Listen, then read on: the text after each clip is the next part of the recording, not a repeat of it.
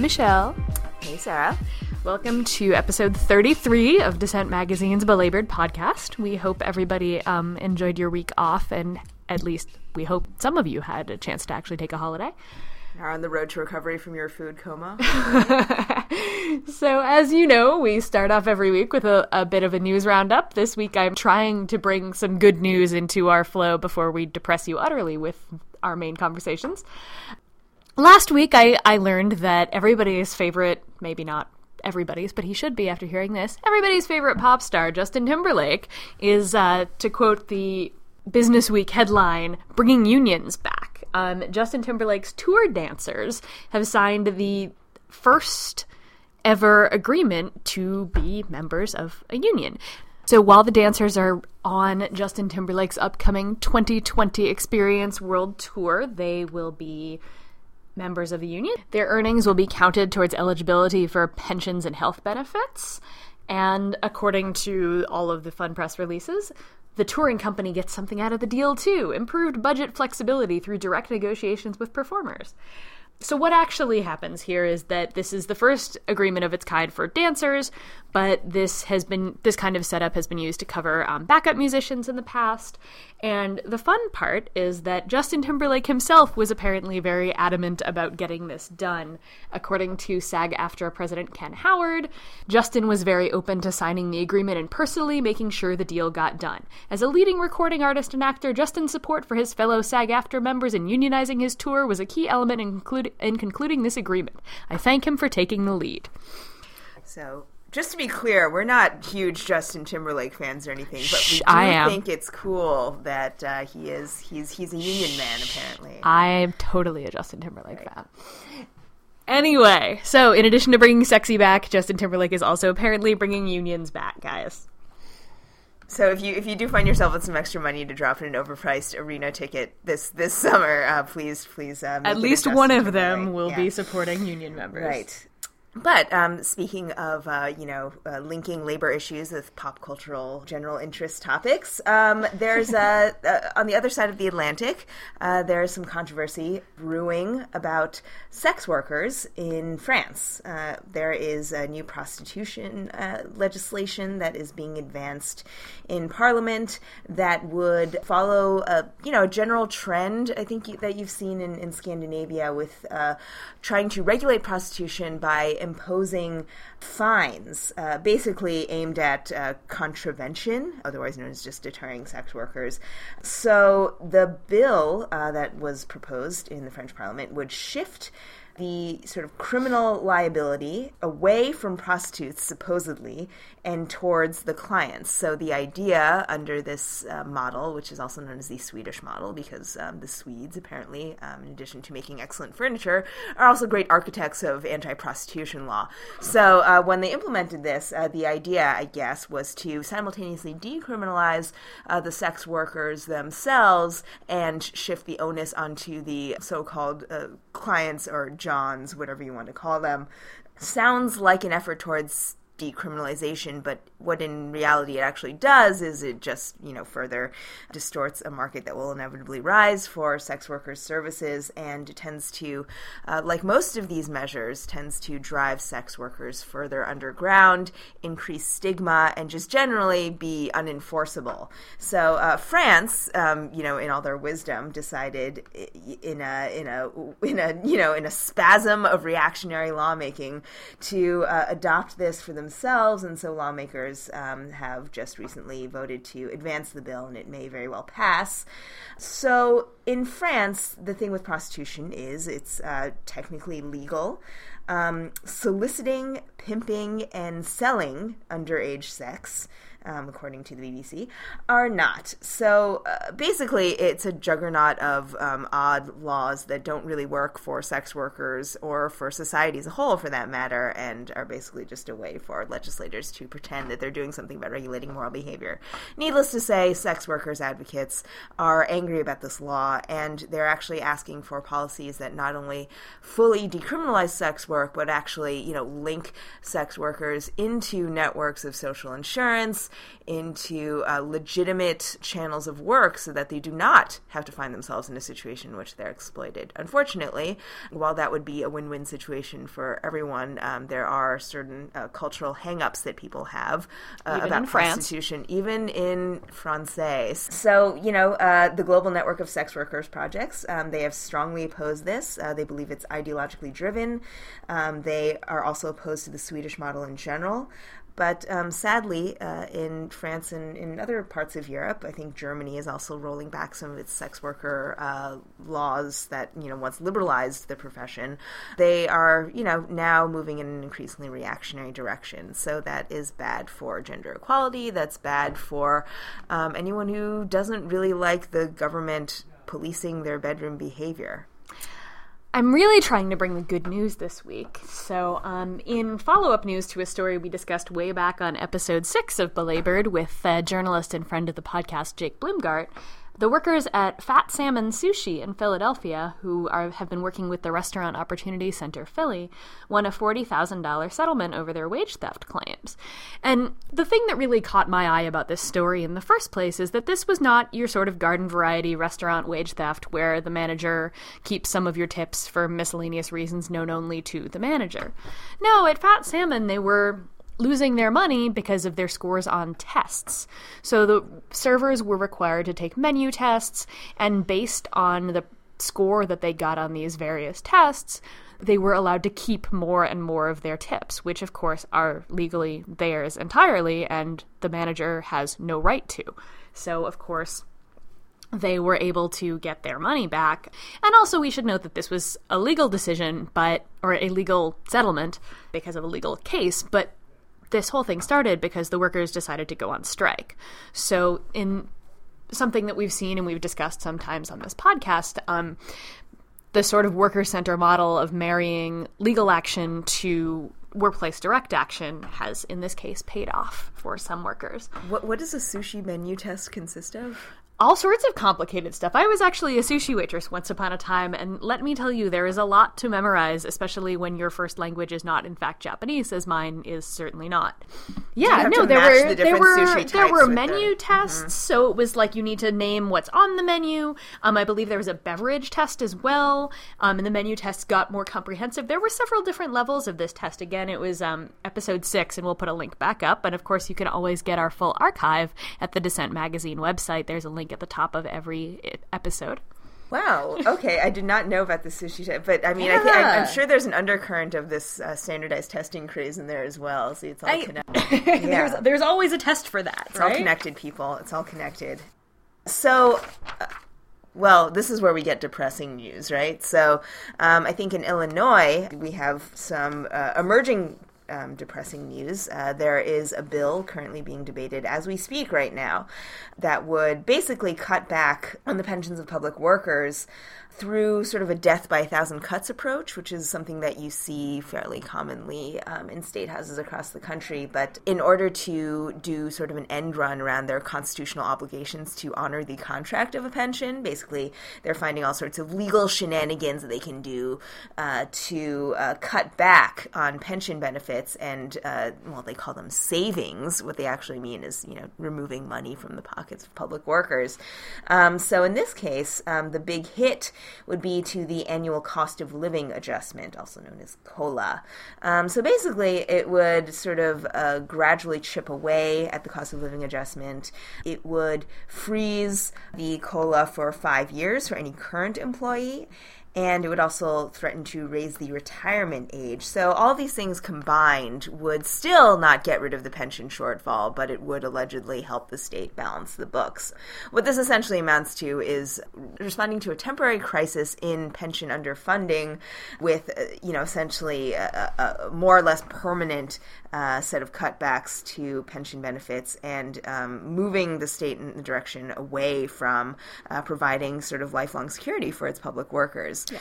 Yeah. Um, and, um, you know, again and again in public sectors and state houses, in municipal governments across the country, um, you see the issue of austerity, the issue of, um, you know, lack of funding being used as kind of a cudgel to make these huge cuts in the welfare state that, you know, will not get repaired. I mean, these are, these are um, products of an economic crisis, and they're essentially building in um, kind of a, a permanent cut, I guess, to uh, to the welfare state overall.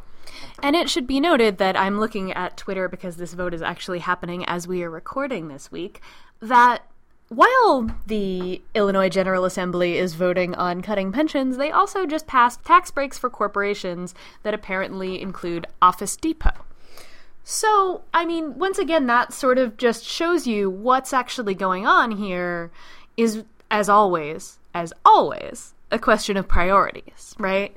And we've talked a lot, going back to episode one of this show, about a certain group of Illinois public workers, that would be the Chicago teachers, who have certainly been getting attacked from all sides under this. But in terms of, you know, pension security, which I should also note that uh, the Illinois public workers who are fighting this have been hashtagging pension theft on Twitter, because it really is related to wage theft, which we talk about all the time, right? Right. Your pension is a deferred proportion of your wages that is agreed to in advance when you take the job or are part of a union contract. That's why it's in this thing called the Constitution in Illinois. Right. But, you know, speaking of constitutions and pensions, we also saw just today that the Detroit bankruptcy will be going forward, and that means that Detroit's public workers also will be taking pension hits. Um, the judge who was ruling on the case that we discussed back in episode sixteen of Belabored, aptly titled Who Bankrupted Detroit, did rule that the city was eligible for bankruptcy, the city's emergency manager was allowed to take them into bankruptcy, and that pensions, just like other city contracts, could be invalidated by the bankruptcy. So we have yet to see what's actually going to happen. A F S C M E has already filed for um, an appeal. They were one of the unions that was involved in fighting the bankruptcy and fighting the pension cuts, because of course they represent a whole lot of public sector workers in, in Detroit. And so, yeah, we're seeing these attacks coming on all sides.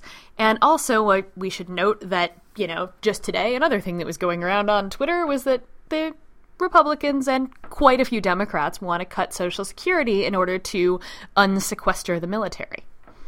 Right. So um, Office Depot, U S military industrial complex, take your pick. It's really all things that deserve money more than retired, retired people. Right. Yeah.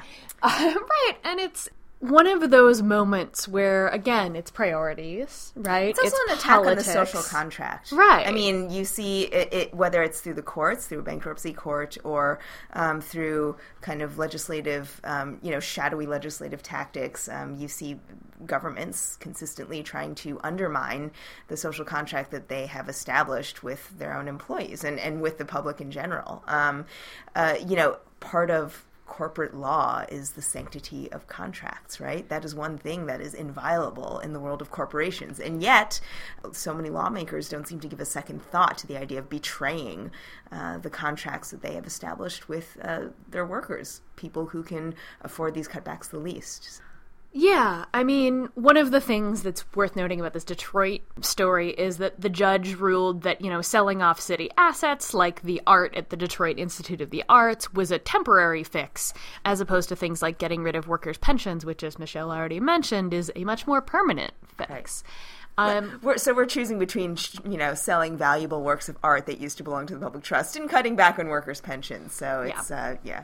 Yeah, it's, Take it's pick. Pick at, your poison. At every angle, right, we're seeing these things be cut. And, I mean, something I wrote about a few weeks ago, and that's worth bringing up in this context since we brought up Social Security cuts, is that right now we could be legitimately making a very real case for the need to expand Social Security, make Social Security available to the kinds of public workers who don't get Social Security, P S, which is why they need pensions, um, increase benefits, which is something that some members of Congress are in fact calling for, and really creating a social safety net that would fix a lot of the problems that the economy as a whole has right now.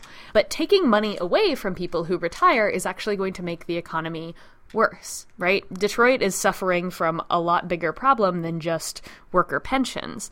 And those workers are not going to be able to do much of anything to help Detroit's economy if they don't have any money to live on. Right. And you're also going to, you know, deter people from actually wanting to join the civil service and become public workers if they realize yeah. that they have no retirement security whatsoever. So yeah, well, right. But, but that's is, sort of the point. Yes, of it? course. But this is why, I mean, it's it's sort of a starve the beast approach, right? Which right. is a recurring theme that right. we it's... deal with here. But, I mean, the, the, the issue of just sort of starving um, starving the beast of the welfare state is designed to, to make government as dysfunctional and under-resourced as possible in order to right. sort of prove the uh, supposed self-fulfilling prophecy that government always fails no matter what it does, right? right. So, vicious cycle, anyway.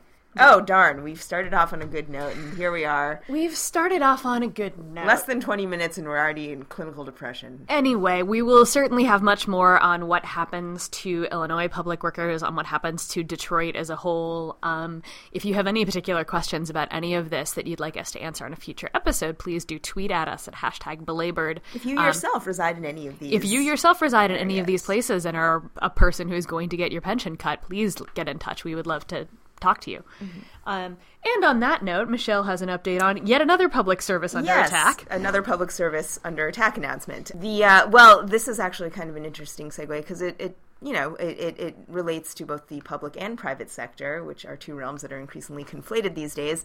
Um, you might have heard a lot, uh, you know, over the past few days about Amazon, uh, you know, first being a powerhouse in the uh, Cyber Monday sort of, you know, um, holiday shopping rush. Um, and recently they rolled out a big plan to uh, deliver your packages by drone, which, of course, is, you know, the modern convenience that all U S consumers have been waiting for. And um, Um, in another sort of odd convergence between uh, the state and um, and the private sector, um, not on the military side, but we are having Amazon, we're seeing Amazon um, propose to uh, partner with the U S Postal Service to do Sunday delivery. And I guess the idea would be that uh, would be uh, uh, Amazon to the rescue in bailing out the U S Postal Service, which is in dire financial straits. First the Washington know. Post and then the U S Postal Service. Yes, yes. So they're taking over your mailbox. Um, and uh, the idea here is to um, supposedly generate new revenue and stabilize the finances of the U S Postal Service by injecting Amazon's resources and allowing um, Sunday delivery, uh, thus expanding the U S Postal Service's, you know, sort of scope over the course of a week and uh, allowing Amazon to, uh, you know, deliver more packages. So it, it apparently is a win-win for everyone, except public-private partnerships. Don't usually work out as well as they're right. promised. Well, um, if you know, you can certainly take Amazon's word for it, but um, I would suggest you actually look at uh, Nat Stein's analysis of the U S Postal Service's woes online in uh, Jacobin, which is uh, called "Keeping Postage Public."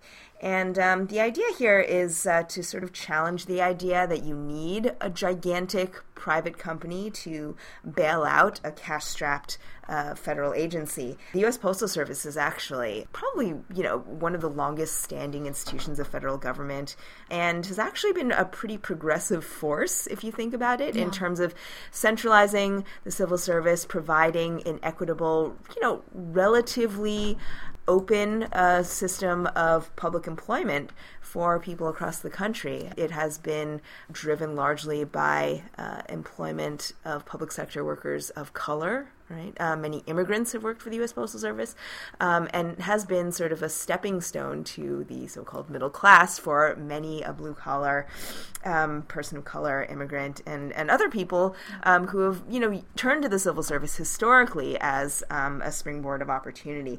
So, um, you know, while the U S Postal Service has its problems, we all like to gro- gripe about slow delivery, et cetera, et cetera. We like to make fun of dogs attacking mailmen and other things like that.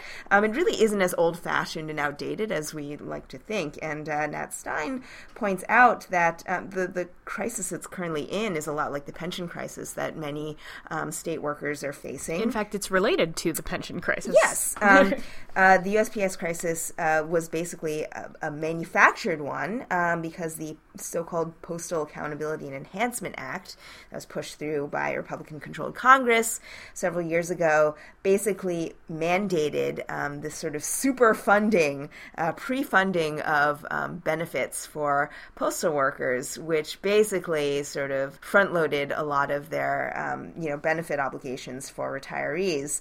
Um, that you know, sort of shifted the balance sheet and then put them um, in a situation that made them financially unsustainable. But in reality, this is um, an extraordinary mandate that no public or private entity has ever had to deal with. So, you know, thinking about, uh, we always like to think about, oh, corporate social responsibility and, oh, you know, uh, companies are so much better at handling their finances. Well, um, you're putting the U S. Postal Service under this um, extraordinary amount of financial pressure for apparently no reason other than to prove that the U S. Postal Service is bound to fail, right? Yeah. So they're basically setting up the Postal Service for failure. Now, uh, you know, all of that is sort of coming to a head. Um, it's finally hitting a fan because the U S. Postal Service is genuinely in a crisis. But there are solutions that you could seek through restructuring the Postal Service through, uh, you know, while staying within the public sector. You do not need to reach out to Amazon for a handout. Um, but, you know, because of this manufactured crisis, they're so desperate. And Amazon is sort of lurking, lurking vulture-like in the distance, waiting to pounce, right? Um, Amazon, the charter school of, uh, of right. postal services. In, indeed. And so it's, it is fitting. I mean, you know, I say vulture-like, but perhaps yeah. drone-like is Is, oh, more, God. is more is a more apt analogy. Yeah. But uh, they have been hovering here. Um, again, it's the star of the beast tactic, and the yeah. U S. Postal Service is um, slowly sinking, and uh, Amazon is going to play the hero and swoop in, when in reality, yeah. this is all kind of a setup. Guys, yeah. just letting you know. Yeah. It's either way, you have you either have you're required to superfund the pensions so that they collapse, or we're going to take away your pensions so that the collapse. Either way, it's still an ideological move. And I, I, this whole thing made me think, because I was about to suggest, as I always do, that maybe our solution is we should nationalize Amazon instead. And yeah, sure, let's let's take Amazon and, and combine it with the Postal Service. And we should take over all of it. Right. And I, then, I keep calling for nationalizing. And then give all Amazon workers maybe the same pension benefits that U S. Postal Service has. um, right. But, no, and it's, it's you know, there's – but it made me think of um, another solution that somebody else um, – a who we have not had on the podcast yet, although maybe we will have to. Um, Dave Dayan wrote a piece a little while ago about um, this – proposing that we bring back postal banking as a solution, which would both be a public form of banking that would be accessible to people who are not who do not have an easy chance oh, yes. or do not have easy access to banks now, and also would be another source of funding for the Postal Service. Exactly. Um, I'll link to that piece on the Dissent website. And the Postal Service used to be where, I mean, people used to rely on money orders as mm-hmm. a way yeah. of transferring um capital, essentially. Right. And that's actually something that Stein's piece t- talks about as well, um, diversifying services, actually expanding the public sector, right? Rather than shrinking right. it and letting the private sector essentially sort of, um, you know, gobble it up, right? right. Um, What if we actually had an innovative expansion of the public sector? And again, uh, we're we're sort of trained in our current political climate to think about the public sector as essentially moribund, old-fashioned, right. crotchety, unable to change, right? Um, but in reality, uh, you know, the Postal Service was way more progressive than a lot of other institutions, public or private, in, in, in the United States for, you know, a good part of its history. So, yeah. Um, yeah. And did you know that you can't even, I mean, th- doing basic things like notary documents, voting in postal mm-hmm. services, those are all services that the Postal Service could pr- provide if it were not um, essentially, you know, uh, constrained by the uh, right wing. Yeah, and I've been, and this is an interesting opportunity for me to segue into the next topic we wanted to discuss, but um, postal workers have been fighting all sorts of attacks on their um, jobs for quite a while now, and I... Um, This past week when I went out to cover Black Friday, I should point out that uh, one of the people who got arrested with the Walmart workers in Secaucus, New Jersey, was in fact a postal worker who is sitting right next to uh, Colby Harris. So while I was in New Jersey, of course, I got the chance to talk to Colby Harris, who is one of the earliest Walmart strikers who then got fired from his job at a Texas Walmart for taking part in three different strikes. So I got a chance to ask him why he was sitting down to get arrested that day. So here is Colby Harris. Try not to kill you. Uh, I'm getting arrested because um, Walmart has continued to retaliate against the associates who've been speaking up. I was actually fired illegally September thirtieth. I was fired okay. September thirtieth illegally um, for participating in concerted activities over the past year and a half. Yep. And that's why I'm here today, is to call on Walmart to, first of all, reinstate those who were illegally fired yep. and work with the associates to end poverty wages, give us consistency with scheduling and hours. Yeah. What made you come up to New Jersey? Well, the reason why I came up to New Jersey is because um, we're actually having a rally here yeah. um, to... Um, support other workers in the area who've been going through the same thing. Yeah. There's actually workers at this store who would like to come out who are just too scared, so that's why some of us are here. Yeah. So you got fired. Yeah, I did. After your third strike. Yeah, I got fired okay. for my third strike. Yeah. And they, what was their excuse for it? What well, did they tell you when they actually pulled you in? And well, well my, according to my exit papers, which is which were given to me by Walmart, they yeah. told me that I was fired for absenteeism yeah. or job abandonment. In reality, I was fired for all the days while we're taking uh, legally protected strikes. Had you taken any other days off other than when you were on strike? I had not. I was I was fired strictly for all the days that I participated in concerted activities. Yeah. Yeah, and did you did they give you a meeting, or did they just tell you you were fired when you went back to work? Well, they pulled me into the office ten, min- ten minutes before my shift ended and told me that I was being fired um, for job abandonment and for um, tardies and absences. That's nice. So what do you want people to know about this action that's happening today? Well, what I want people to know is that, first of all, we're not going to go anywhere until Walmart decides to stand up and work with their associates, and that we're, we're not going to leave until they um, give us what we're asking for, which is what we deserve. Yeah. Affordable wage, um, health care, and benefits. Yeah. Affordable benefits and health care, that is. How do you feel about how the movement has changed since you got started? I feel like it's gotten a lot stronger. A lot of workers have gotten over their fears and decided to join us, but the reality is that the retaliation is still there. So a lot of workers who would like to speak out still aren't. But through our consistency and us continuing to speak out, eventually those workers will get enough strength and courage to stand with us. And so one of the things that I think was interesting about this Black Friday is last year they sort of focused heavily on trying to get strikes happening, that they said there were four hundred or so workers who went on strike last Black Friday. I didn't hear much about strikes this year. There were some strikes leading up to Black Friday, but there were not a whole lot of them on Black Friday. Instead, we saw a lot more of this kind of civil disobedience. So Colby um, and twelve other people, including two other fired Walmart workers, were sitting down in traffic blocking the street that was right in front of the Walmart in, in Secaucus. And I'm I'm sort of interested, I don't know, I'd love to get your take, Michelle, on what you think of this shift in tactics. Um, well, I guess I would just, I, I would wonder um, what the reason would be. Um, yeah. Is it simply that workers did not feel like going out on strike? Did they decide that maybe civil disobedience was a better tactic to take? Um Uh, you know, with issues like this, as long as you don't have, you know, a full union, um, as long as these are workers who are essentially, you know, in a minority, a very tiny minority, um, working primarily for visibility right now, right. I mean, it might make sense in yeah. some ways. Um, to stage a civil disobedience action where you create some sort of public disruption, mm-hmm. um, more so than, than striking, which is essentially the removal of your labor yeah. from a workplace that, frankly, if you're the only one out of three hundred workers on a floor striking, you're yeah. not going to have that much yeah. of an impact.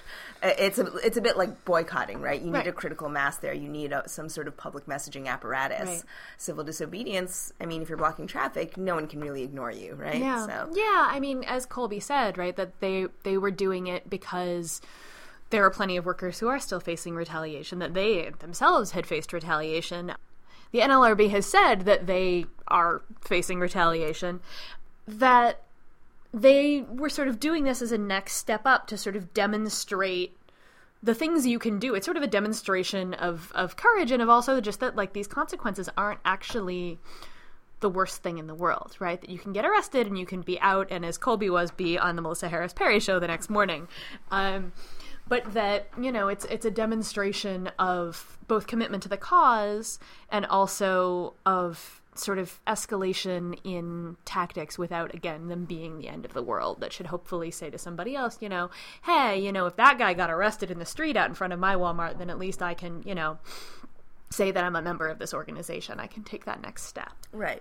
But again, I mean, it's all about the end game, right? Yeah. Um, you know, this is the, the point of a strike. Uh, in some ways is, yes, to bring visibility to your cause, but right. often it is, I mean, a work stoppage is essentially to put the brakes on an industry to to uh, to make a point and actually to leverage your own labor.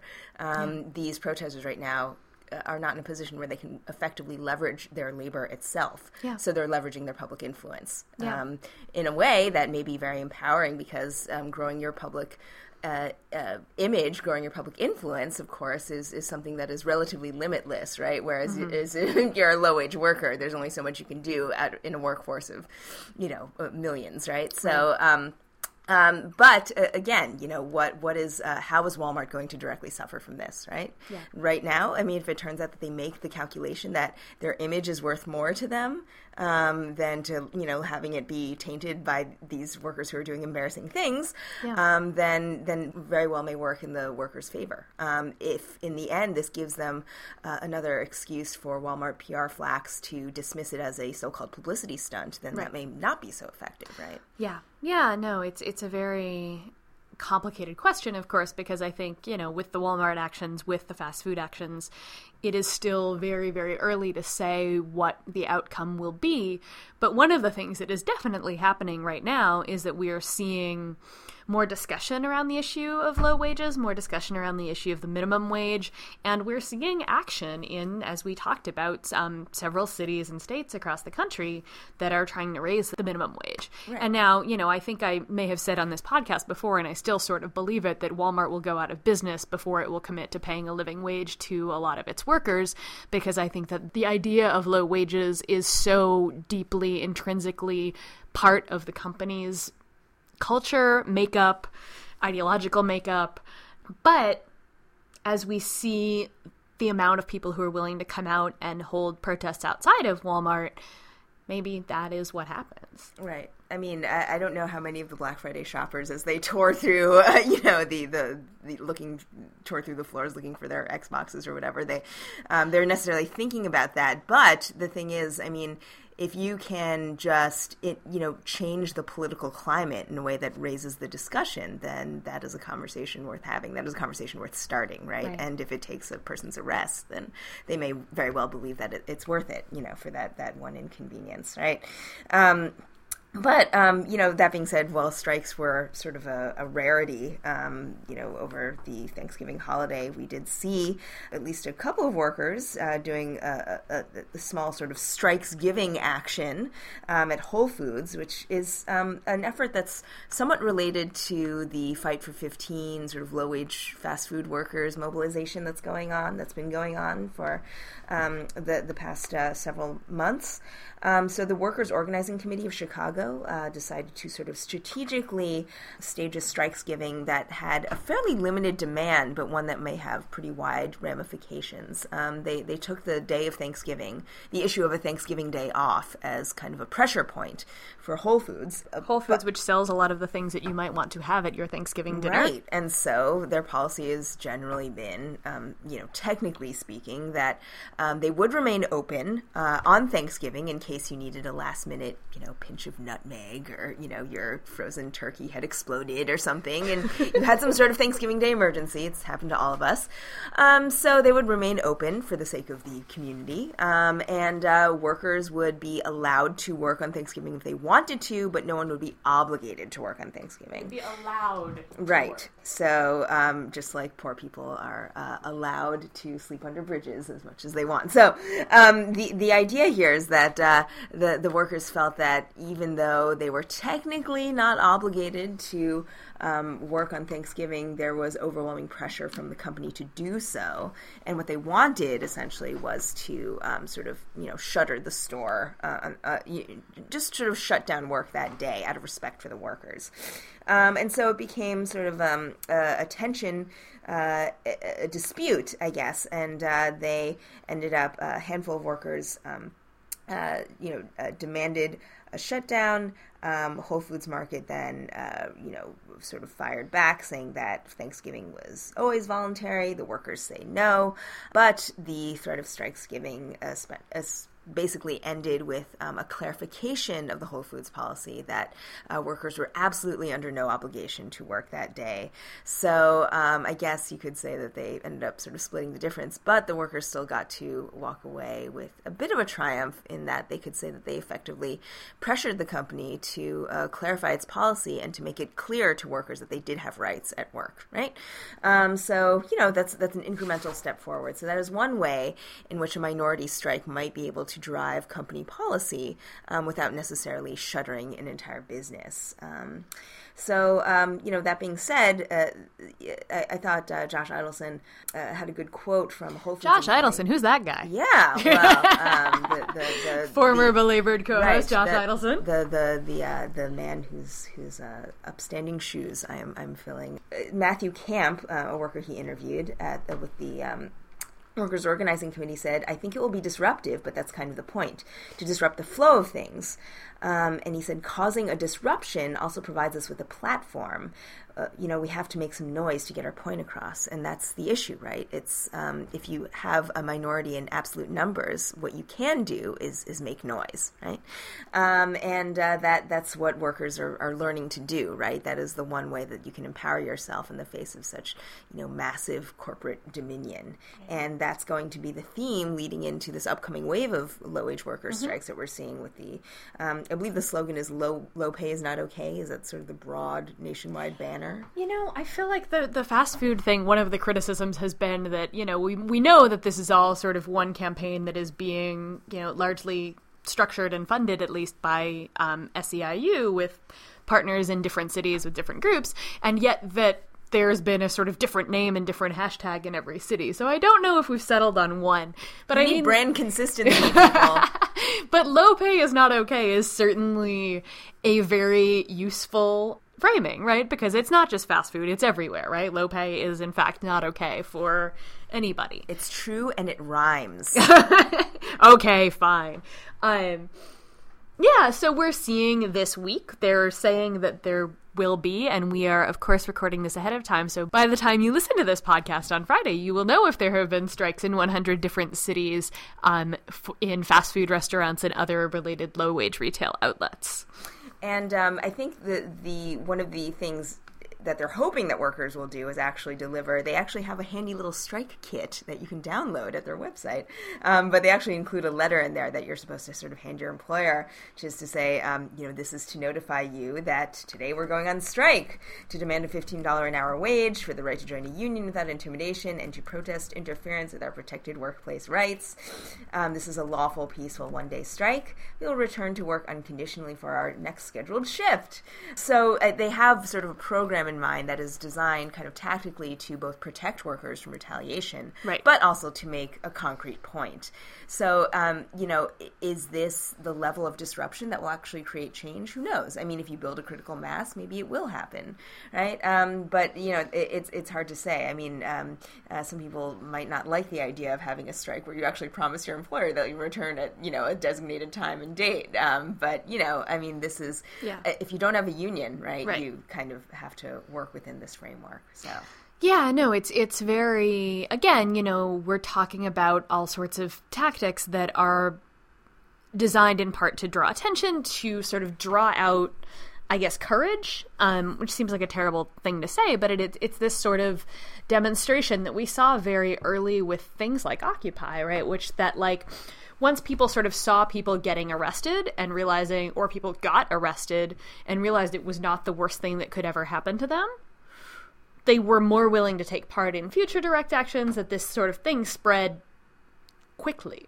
Courage is contagious. I think oh, that was God. the meme that spread. Yeah, I mean, some of those things sound like terrible cliches, but they are, in fact, sort of true, right? If you see your colleagues go on strike and come back in and keep their job, then you're more likely to go on strike. If you see your colleague go on strike and get his ass thrown out the door, you are less likely to go on strike because you still need to pay the rent.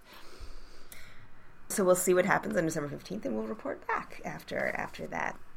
While we're on the topic of big brands, uh, right, uh, we've gone from Amazon, we've hit Whole Foods, we've talked about fast food, so now we're and going Walmart. to hit, right, and now we're going to hit sort of the uh, the more upscale end of the low-wage worker chain, uh, and so we're not that we'll, much we'll more sashay upscale. into Starbucks, where you can get um, a latte uh, made for you by an underemployed PhD candidate um, for the for under two dollars. Um, Starbucks is, has, uh, I think, uh, around the Thanksgiving holiday, they kicked off a week-long day of action, and uh, you may know this already, but the, the Starbucks Workers Union has, um, which is organized uh, in alignment with the Wobblies, the I W W, they have been trying to sort of penetrate the ranks of uh, Starbucks workers for a while now, um, with varying degrees of success, uh, but um, slowly they have been sort of building a following in different Starbucks outlets, uh, both inside and outside the United States, and now they're turning their organizing forces towards Uh, what we might call supply chain organizing. So they have partnered with um, the Food Chain Workers Alliance and um, other worker centers, labor advocates uh, sort of in different sectors that are all part of the food industry. So they're basically, they call it, uh, another slogan, solidarity from bean to cup. Uh, so the idea is to tackle the supply chain um, at every sort of uh, link in the chain uh, so that employers uh, cannot be in such a position where the industry is so integrated that they can sort of, um, you know, exploit a group of workers in, on one end and then um, have that, uh, you know, and, and then and then have workers at the other end of the chain not know about it. So um, just like, you know, Walmart workers are trying to reach out to workers in Bangladesh, you have Starbucks workers who um, are trying now to reach out to workers who do things like make the packaging around Starbucks products. And uh, one of the campaigns they're doing is with um, a company called Pactiv, and they are reaching out in solidarity with a group of unionized workers at a paper plant that creates uh, cups and um, you know, other sort of paper products for Starbucks and other big food chains. So the idea here is to link up the cause of the Starbucks workers who are in the actual Starbucks stores with the workers who are actually making the supplies uh, that Starbucks uses for its products. One thing that is a benefit of this is that um, while Starbucks doesn't really have a you know widely unionized workforce, um, you have a union plant here that is holding its own against a Starbucks supplier. Um, and so far, uh, the Pactiv company is um, is playing hardball in contract negotiations with um, the Paper Workers Union, Local eighty-three, down in Stockton, California. And the Pactiv plant workers are essentially fighting an effort by the company to cut back on benefits, cut back on pensions, and they're asking Pactiv basically to just, you know, sort of preserve the contract terms that they currently have. But Pactiv um, is being insistent on uh, driving down the cost of labor. They've been known to do this in other plants around the country. Currently, they apparently have about fifty-five facilities worldwide, employ a workforce of twelve thousand, and only nine of these are union shops. So unions are becoming a fast endangered species. So it's actually even more crucial that um, you have workers who are sort of working outside of the union apparatus reaching out to this sort of last bastion of unionization in the Starbucks chain and in the Pactiv empire. Meanwhile, the Starbucks workers are also reaching out to workers in Chile who are trying to organize a Starbucks union of their own there. And uh, they, they have made some legal inroads. Um, so, uh, you know, back in two thousand eight, the National Labor Relations Board judge ruled that Starbucks had unfairly retaliated against workers who were trying to organize um, with the I W W. And more recently in Chile, the company was actually sanctioned for violating union rights um, and was actually fined. So, you know, you do see some legal inroads here. And again, it's about building pressure and it's about creating disruption. So if they can change either the workplace culture or they can sort of uh, orchestrate some legal consequences for um, undermining workers' ability to organize, then uh, you might see a way for workers to find some leverage, even though they're still vastly outpowered by this huge corporation. Um, and uh, I managed to interview um, Greg Jones, who's a representative of Local eighty-three of the Association of Western Paper and Pulp Workers. So here's him talking about their struggle at their plant and what they hope to get by actually reaching out themselves to uh, the C E O of Starbucks and hoping that, you know, he can put pressure on Pactiv. So that's another way you could get um, some supply chain solidarity, by getting the C E O of one company to put pressure on the C E O of another. It's just crazy enough to work. Now, I can tell you from day one, the position that Pactiv took, their spokesperson took, she said, these are cuts that we have to have, and when it's all said and done, we're going to have them. If you guys want to go on strike, whatever you want to do, do what you got to do, but in the end, we're going to have these things. So it's a year later now. We've been negotiating back and forth and trying to persuade them to not make these cuts, and they're standing their ground. And, and so that's kind of what's led to us going out and trying to talk with some of the customers that they sell to. And not in any way, I don't want to make it clear that we're not in any way asking Schultz from Starbucks or any of the other McDonald's or any of the others to withdraw their business from Pactiv. We need their business. If we don't have their business, we don't have our job. So, you know, we, we're not in any way asking anybody to withdraw their business. We're asking them to look into what's going on and, and maybe encourage Pactiv to, you know, treat their workers fairly. And so, you know, I mean, we've reached out to different groups and organizations and unions and see that they also have issues with, you know, Starbucks, for instance. You know, there's people out there who have issues with Starbucks because of their wages and pay, and everybody's kind of come alongside us to try to help us. That's kind of where it's at. So it sounds like you feel like the negotiations have reached a point where things need to escalate and that you need to go more public with some of your campaigning. Yep. Is this something that yep. the union has done before, or do you feel like the situation you're facing now is especially tense? I think that we have maybe gone this way a little bit before, but not to this degree. You know, now we're reaching out to these other organizations or groups, but we've never done that before. I know that I was involved in the negotiations back in two thousand eight and down in Southern California, where the main customer at that time, the place I was working with, was Costco.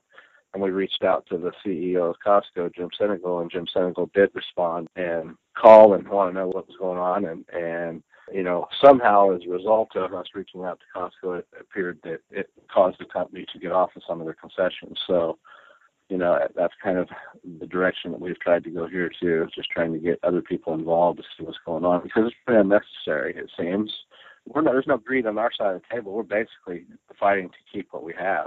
We're not asking for anything that would point to any greed on our side of the table, right? I mean, we're just trying to keep what we got and not alter the lives of the families that are involved there, because, I mean, if these people take what's on the table, it's really going to change how their families live their lives.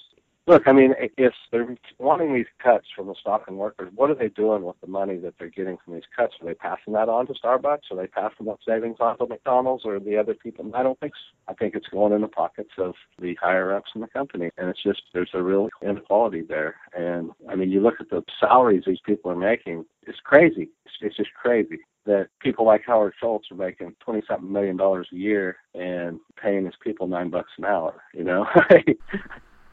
And that was Greg Jones uh, of Local eighty-three of the Association of Western Paper and Pulp Workers, um, talking about the actions of workers in the Starbucks supply chain. And I guess this leads back to this bigger question of we have a world of global brands that are selling to consumers at a massive rate and increasingly pauperizing the workers who are under them in all sectors. And so where does that leave the average worker, right? Um, no union, right? Yeah. Increasingly low wages. Um, not even much real purchasing power, right? Um, yeah. Because these things are, you know, pretty cheap as they come. So, you know, what do we do then? I have no answers. Sarah? Nationalize them all. Yes. That's my answer. Although it is, it's sort of, I was thinking as you were saying that of, um, Kate Lossy, who is a friend of the podcast, a contributor to, to Dissent, who maybe we should have on to talk about working at Facebook, um, as she is a former Facebook employee.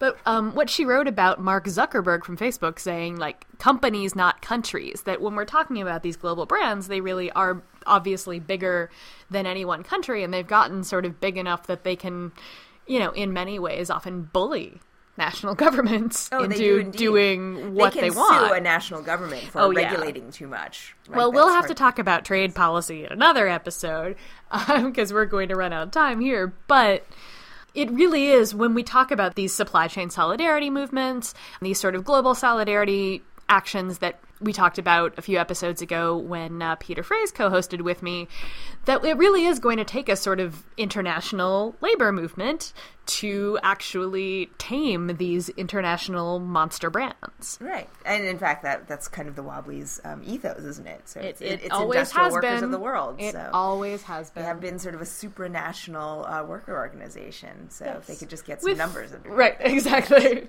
The ethos is there, and I think a lot of people are realizing it, not just Wobblies.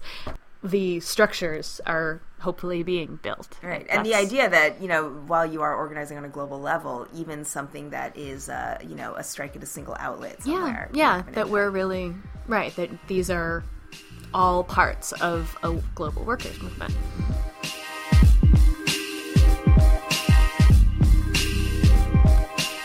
And on that cheery note, um, we're trying to be cheerful here. I think it's time for uh, ARG. Yes. I wish I had written that. That so, is a cheery ARG. That is a, a very cheery ARG. Can you feel the cheer? Yes. Michelle, what ARG. what cheered you up with your, I guess envy is not terribly cheerful, but you know.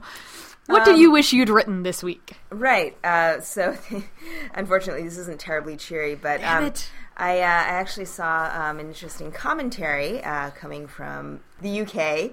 Uh, it's from the New Left Project, and it's titled The War on Welfare, From Social Security to Social Insecurity. And I thought this was sort of interesting to touch on in light of the gimmick with Amazon using drones in their delivery services, and sort of this idea of how military uh, language and culture kind of gets conflated with our popular culture and, mm-hmm. and the way we talk about um, society and the way we talk about the social obligations of the state. Yeah. And um, this commentary, you know, started out with sort of an interesting, and, and it seems a bit far-flung at first, but then they actually do a pretty Um, good job of linking these two uh, seemingly disparate lines of rhetoric. And one is about um, social securities and the security of economy, economic stability, um, the security of the welfare state, right? Um, the security of people's livelihoods. That is sort of an old concept in some ways. Um, you know, uh, the idea of the modern welfare state um, kind of crystallizing in the early twentieth century and now, of course, quickly being dismantled. And um, this idea of social insecurity, which is, of course, bound up in notions of national security, public safety, you know, defense, right? And um, I think the invocation of the term war here is actually pretty interesting. So they yeah. called a war on welfare. Um, you see this invoked from time to time with things like the war on drugs, the war on poverty, the war on terror, right? Um, and they start with um, the War on Welfare campaign. I can't believe they actually called it that. Run by Rupert Murdoch's The Sun. Right. Uh, and in twenty ten, they actually quote here a sort of proclamation by The Sun. Uh, it says, "Today The Sun is declaring war on feckless benefits claimants to slash the five billion pounds wasted in Britain's shambolic handouts culture." Ah, you gotta love those Brits. On a tabloid, you would actually find the words shambolic and feckless in one sentence. Yes. But anyway, so what Rupert Murdoch is essentially saying here is that, um, you know, society needs to declare war on the enemy, and the enemy is actually the state, right? It's no longer the en- an enemy of the state, right? They're now advancing this idea of a society being embodied um, in a group of private citizens who hate the idea of their hard-earned wealth being taken from them by this faceless, scary government entity right. in the form of the tax man, and then being redistributed to um, people who would simply waste the state's funds, right? Sounds like Ronald Reagan's "the government is the problem." Yes, yes. And again, it goes back to the starve the beast thing, right? right? I mean, if you don't, if you are hell-bent on proving that government cannot do anything productive, then you will eventually uh, create a government that is wholly unproductive and fulfills that prophecy, right? Yep.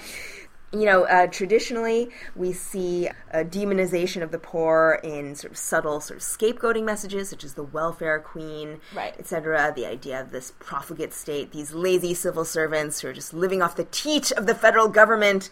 Right? All um, of these metaphors are so gendered. I yeah, wonder why. Yeah, suckling at the teat of the federal government. So, you know, that that is one line, uh, but increasingly you see the language sort of militarized in a way that is essentially pretty combative and hostile, and even even um, kind of violent. I mean, if you look at a Tea Party rally and, and other things like that, you, you do get a sense that, you know, people's sort of anger sort of rising to a boiling point here, and you have politicians who are strategically using the unrest of people um, and kind of whipping them into this frothy, rabid, sort of seething hatred for this unnamed other, and in many cases, uh, the other is um, the tag that's applied to people who basically need help, right?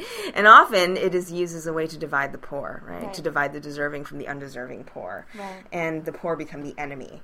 And you see it bound up in this language of security, right? So you have the idea of security moving away from this idea of social security, which is a collective kind of security for society as a whole, right, and moving towards an increasingly militarized language of national security, mm-hmm. um, where you have um, the establishment of, say, you know, the Office of Homeland Security here in the United States. You have the British Ministry of Home Security. Yeah. Um, you have these sort of tropes in our popular culture that are making us feel as if we're constantly under siege, right? And yeah. we are in a constant state of anxiety, and we don't know what the root cause of it is. We only know that somehow we're living under constant threat, right? And by getting people to misinterpret their own anxiety and see the poor as the enemy, even though they themselves may actually be poor, right? Um, you are actually, you know, turning working class people against themselves, right? Yeah. So um, that is the way the media kind of manipulates us into thinking that we are our own worst enemy in some ways. And I yeah. thought that is really interesting cultural commentary and the way language intersects with the way we look at ourselves with respect to the welfare state and the way we distance ourselves from the state, even though we slowly see the state encroaching on our own lives uh, in, in mm-hmm. very sort of menacing ways, um, such as, you know, the increasing intrusion of the state in our everyday lives through spying, through violations of our privacy. You know, we don't think of that as big government. What we see as big government is, oh, you yeah. know, too high taxes, right? Yeah. Get your hands off my property taxes, that yeah. sort of thing. Which, right. Along those same lines, actually, I, I feel like I'm cheating a little bit. The piece that I'm I'm using is from October. Um, it is Robert Kuttner at the American Prospect with a very long piece titled The TaskRabbit Economy. And uh, Michelle has reported on TaskRabbit in the past. It's a sort of horrifying website in which you can bid for the right to perform menial jobs of all sorts for other people. And he uses this as a sort of metaphor for our entire economy now, where instead of workers having bargaining power to bargain up their wages, workers are instead bargaining against each other to drive down wages. And that's putting yourself in the auctioning block. Exactly, yeah. And it's it's a really... I mean, TaskRabbit itself is is horrifying. Some of these other things like Mechanical Turk are also horrifying, which is an Amazon joint. To give you an example of a TaskRabbit task, someone might put out a call to, uh, you know, oh, um, I dropped my keys in a subway gutter. Um, so, uh, you know, who can who can fetch them from the gutter for me right. uh, at, at the lowest bid? Exactly. Right? Yeah. So, so right. right. And if uh, that's how you want to spend your afternoon, um, instead of looking for work that never materializes, you know, right. that the, right. you're and a it's, free agent. It's, Right, and it's, you know, it's sold, once again, as these free agents who are just doing these things because they don't want to have a real job, and they like the freedom, freedom, freedom, and that's not really true at all. Um, the freedom that we get is never freedom from want and hunger and insecurity. The freedom we get is the freedom to bid your wages ever lower in pursuit of ever crappier jobs. The piece goes on to do many other things, one of which is to really explain what a working welfare state could look like, and particularly what a welfare state for the twenty-first century could look like, right? The, the idea that you're going, that we're going to return to the welfare state of the interwar period in this country is dead and gone. That does not work for the computer age, nor should it. But that we don't have to have insecure people in order to have a flexible economy. Right? So as long as you protect workers from jobs that might be better done by a robot, easier done, or cheaper done by a robot, even if, you know, we want to deliver mail by drone someday. The point is not that we never have technological advancement. The point is that we insulate workers from this. Um, I'm going to quote the article for you. He writes, "There's nothing inherently good about a job assembling cars, pumping gas, or serving fast food. Society's goal over time should be to replace low-end jobs with machinery and move people into better jobs. Hence the need for full employment is the cushion, as well as other policies to mandate good wages. The Nobel laureate I believe it's Vasily Leontief, although I am probably pronouncing that wrong. Quote continuing, like to tell a parable in which the economy becomes so productive that there is only one production worker left and her job is to flip the switch. At that point, the pressing economic questions become distributive. Where does all that wealth go and what does everyone do for a living? The benefits of the automation can go to the factory owners who become fabulously rich, sort of like the society we currently live in, end my editorial comment, or the wealth can be spread around in the form of well-paid service jobs and leisure time. So, in terms of a welfare state for the future, I like that idea very much, where we all perhaps work less. And uh, a subject that we've returned to many times on this podcast, and that we will probably return to again, as long as there are going to be bosses who want to replace postal workers with drones and fast food workers who are threatened with robots flipping burgers for them if they demand wages that are higher than seven twenty-five an hour. Right.